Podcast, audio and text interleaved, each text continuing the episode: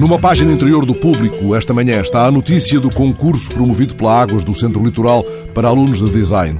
Desenha hoje a sanita de amanhã. Como sublinha a jornalista Sara Dias de Oliveira, o que se procura é a sanita do futuro contra os entupimentos.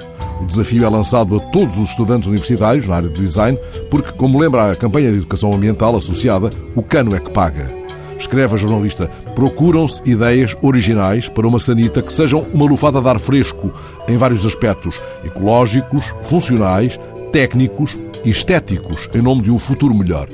Percebe-se que há na gênese do concurso uma preocupação ambiental e um apelo às boas práticas. Não se espera uma nova fonte de Duchamp, que aliás foi rejeitada pelo júri de arte que a avaliou há 100 anos. Nem um estremecimento poético, ainda que tenha sido um poeta o inventor da sanita moderna no final do século XVI. Pede-se neste ready-made, agachado, um salto no tempo? A possibilidade de, sentados na sanita, irmos a cavalo no tempo? Mas esse é justamente o título de um livro de Luísa Ducla Soares que inclui o poema Antigamente, e esse poema nos lembra, em breves quadras, Dom Afonso Henriques vestia armadura e não se queixava da roupa ser dura.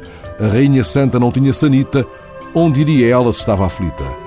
Corre a água entre as mãos do poeta. O poeta é Armando Silva Carvalho e folhamos o seu recente A Sombra do Mar, onde um corpo se despe de qualquer adorno e de outros fatores de entupimento.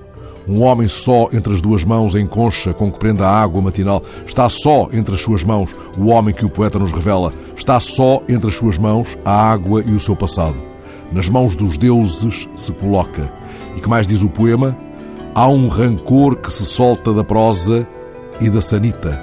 A pobreza do corpo e o seu alívio são o sermão da montanha, o rato ridículo do seu pequeno mundo. Tópico para os estudantes de design. Pode um futuro Heraclito puxar duas vezes a mesma água do autocolismo?